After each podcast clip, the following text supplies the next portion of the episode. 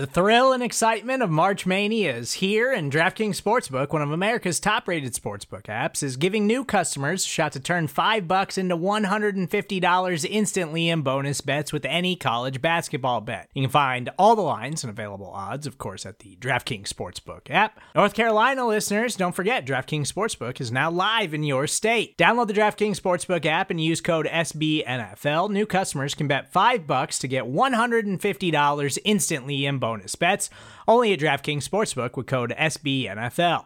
The crown is yours. Gambling problem? Call 1-800-GAMBLER, or in West Virginia, visit www.1800gambler.net. In New York, call 8778-HOPE-NY or text HOPE-NY. In Connecticut, help is available for problem gambling. Call 888-789-7777 or visit ccpg.org.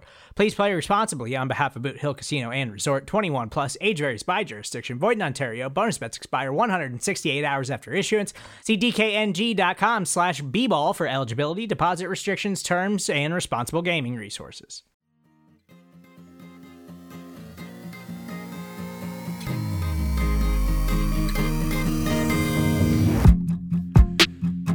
And you're listening to the Chris and Joe Show, presented to you by SB Nation and Big Blue View. I'm Joe DeLeon, joined by Chris Film. As always, after every New York Giants game, we are giving you the quick takes, the reactions, immediately following what we think about the game before we end up breaking down the film and giving you the full breakdown on Tuesday. So the Giants, yet again, lose another football game, this time against a team that pretty much everyone assumed the Giants would have a walkover game, considering the type of matchup that they had and the opportunity to beat an easily beatable team, a New York Jets team that lost to the Miami Dolphins. And the Giants managed to lose 34-27. And Chris and I were actually just speaking about this, because if you look at the stats and if you look at the numbers and if you look at just the simple box score, it honestly makes no sense how they were able to give up 34 points. And they lost this game because they essentially outperformed the Jets, statistically speaking. If you just look at the box score, you could assume this was a great game. You know, came right down to the wire. Both teams had a chance to win. Watching the game, there were some bright spots for the Giants, but there was just a whole lot of bad from both of these teams. Yeah, the numbers that you look at are just not indicative of the actual performance, because right around the same mark in total yards, but they were also able to play pretty stout defensively against the run game. A lot of things did not bounce the way for the Giants, as far as missed point after attempts, strip fumble returns, things like that really impacted this game. And as we do always, we try to not be overly negative and critical about everything, so we do have one positive to discuss, and that is the offensive rookies really being that only bright spot. They had big performances today. So Daniel Jones, 26 for 40, 308 yards, 4 touchdowns, 121 rating. Again, having a performance like that makes you kind of question how they were able to lose when your quarterback is that on fire and has over 300 yards and over 3 touchdowns. The other player was a bit more unexpected. Late round receiver Darius Slayton, who continues to be more and more promising, had 10 receptions for 121 yards and 2 touchdowns. So two players that the Giants are going to be very keen on building around and developing and improving. Yeah, and I would say this game was basically all about Darius Slayton. He was the one who had the breakout performance. The Giants offense was basically Darius Slayton, and it was either Slayton on a slant or bust. Yes, Golden Tate made a couple plays, but really it was Slayton who was injecting life into this team, who was making Jets defenders miss and really just generating those big plays, getting excitement, and keeping the Giants in it. Yeah, he was really a lifeline for the Giants offense at times, especially on that 4th and 3. He created an amazing opportunity by grabbing that ball and taking it to the house. And I've said this continually, that Darius Slayton might not develop into this elite number 1 receiver, but he can be a number 2 or a number 3 guy that is down over the next couple years, that can be consistent and have breakout games like this. The Giants are definitely going to make an effort to bring in a young receiver, whether that's through free agency or if it's through the draft. after that does happen, Darius Slayton will be an amazing piece to cap things off for this Giants offense and this receiving core. So now we're going to take a look at the negatives because, as you would expect, and we say this every game, in any loss, there are going to be negatives, and it just seems that we have the same reoccurring ones every single week, and we're going to get to that very shortly after we take a very quick commercial break. Support for this show comes from Sylvan Learning. As a parent, you want your child to have every opportunity, but giving them the tools they need to tackle every challenge, that takes a team. Now more than ever, educational support tailored exactly to what your child needs can make all the difference. That's why parents have trusted Sylvan Learning for 45 years as the ultimate teammate in their child's educational journey, instilling in them a love for learning and a passion for reaching the next level. And Sylvan's Insight Assessment can identify gaps in learning and areas that could be of concern for your child. It's a 360-degree view into your child's learning that you can't find anywhere else, and helps ensure that your child didn't miss something in school that might put them at a disadvantage in the future. And right now, it's the best price of the year at $29. Go to sylvan29.com to learn more and get your child's assessment for only $29. That's SYLVAN29.com.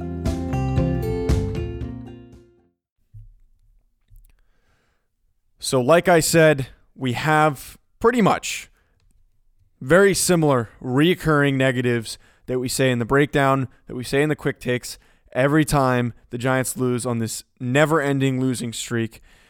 And the first one is a broad look at how bad this Giants offensive line is. And understandably, they were missing three players.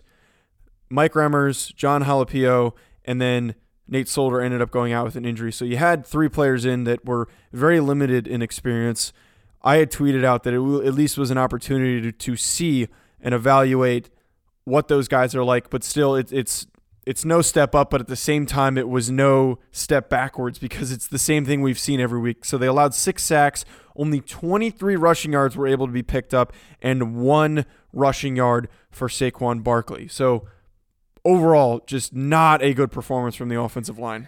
No, the pass protection for the Giants is getting scary. I don't want to rag on the offensive line too much because there were basically, in the last 2 years, 9 starts between those 3 linemen, those 3 backup linemen, and all of them were Spencer Pulley. The Eric Smith and Nick Gates, they had never started or played in an NFL game before today. So even though the Jets don't have a great pass rush, that's still an uphill fight for them. So I don't want to get on them too badly, but the Giants have still given up 34 sacks by their bye week. That is scary bad pass protection. And then their run blocking was non-existent. You said they got 23 rushing yards. 20 of those came from Daniel Jones on 3 rushes. Saquon Barkley averaged 0.1 yards per carry.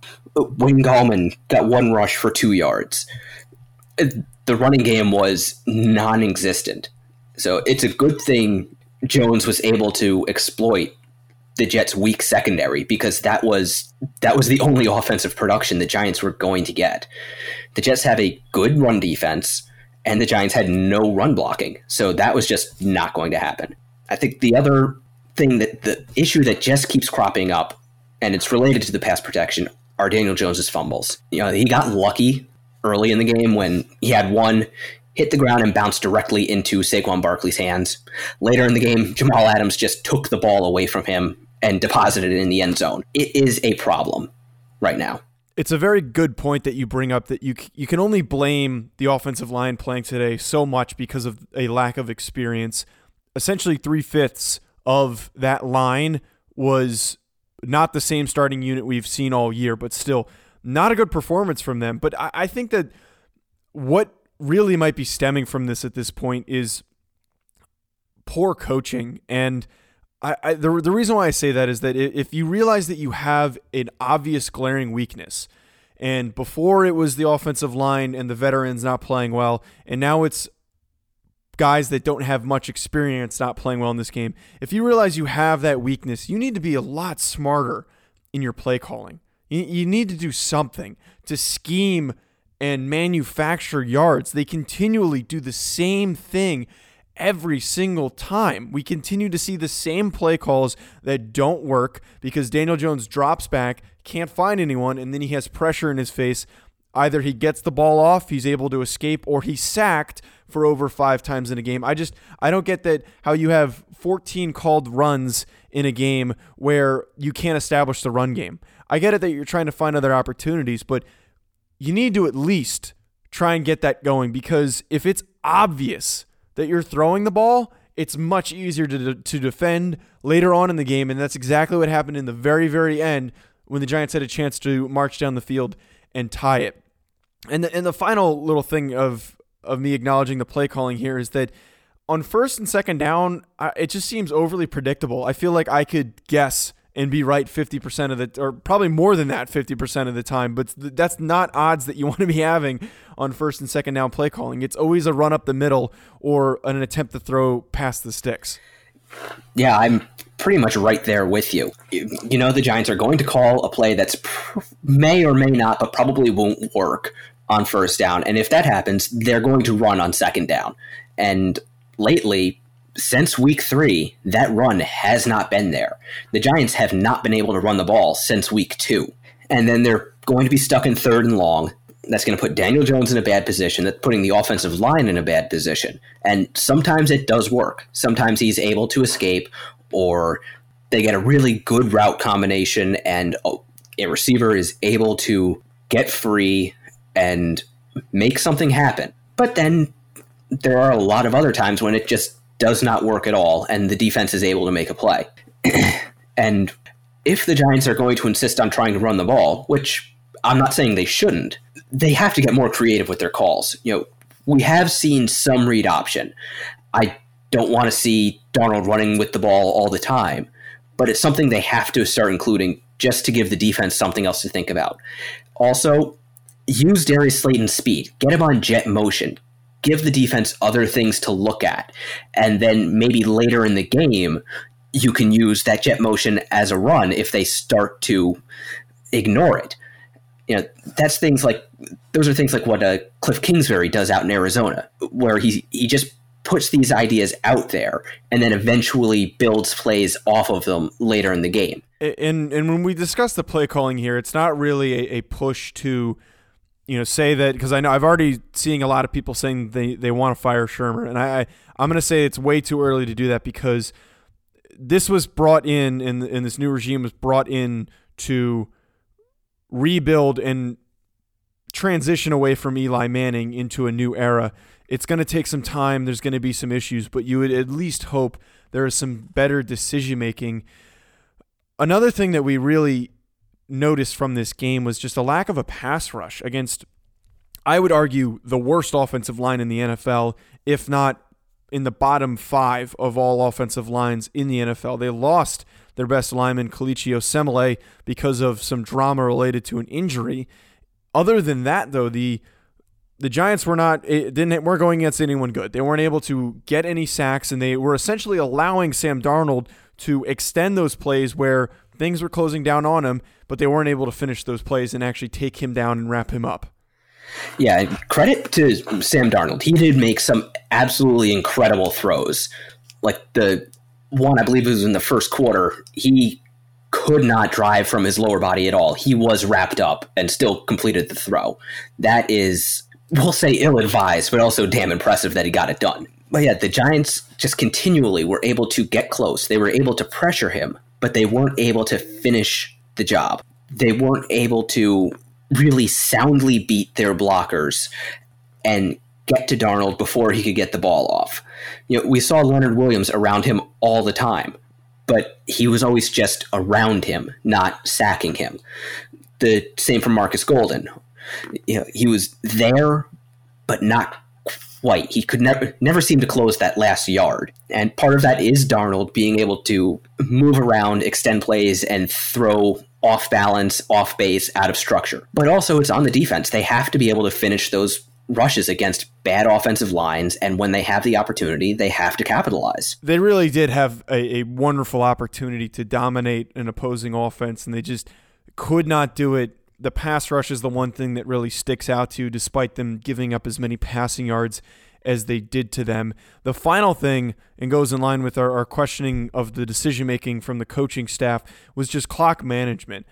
Not much needs to be really dove into for this point here, but they burned two timeouts with about 4.5 minutes left while the Jets had the ball. So that really was a bit questionable to me, because if exactly what ended up happening, if you don't know what's going to happen at that 4.5 minute mark where you get the ball back and you hypothetically can't move it, you'd at least like to have those three timeouts as a cushion. That's exactly what ended up happening, and the Giants didn't have any. Actually, they had one timeout to call on the Jets when they had the ball, but still nothing for them to use to work down the field with about 29 seconds left, if I'm correct, to get down the field. So I don't really understand that decision making. I get maybe calling one right before the 2 minute warning, depending on who has the football, but I think that's just way too early to be calling timeouts. Yeah, and this is not the first time we have questioned the Giants' clock management at the end of games. This is probably the third, maybe fourth time it's something that's come up. So that's definitely something they should look at over the bye week. If they're using analytics to help inform their decisions, maybe they should take a second look at that. Or if they aren't, maybe they should look at some of the analytics around, you know, clock management, when to go for it, when to punt, when to go for the two-point conversion, all those sorts of things. That's just something else they have to look at before over the bye week. I'd sure hope that analytics are what's causing them to make that decision, because otherwise it makes it all the more questionable why they chose to take their timeouts then. That's going to be it from us, folks. Thank you for tuning in after another difficult loss for the New York Giants and hanging in there with us. This week, the Giants are on a bye, so we're going to be giving you some different content. As always, the Tuesday show will still be a film review, but stay tuned later in the week as we're going to be giving you some special guests coming on, and we are going to be discussing essentially the future and the offseason going forward and evaluating the current personnel for the New York Giants. All right, thank you for listening and tuning in. Make sure to rate and subscribe wherever you're listening to us. Also, follow us on social media at Big Blue View, and also at Joe DeLeon, DeLeone, and also at Raptor, MKII. Have a wonderful rest of your day, folks.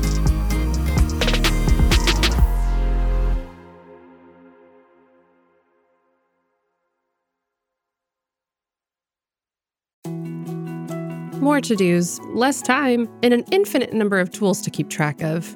Sometimes doing business has never felt harder, but you don't need a miracle to hit your goals. You can just use HubSpot, because their all-in-one customer platform can make growing your business infinitely easier.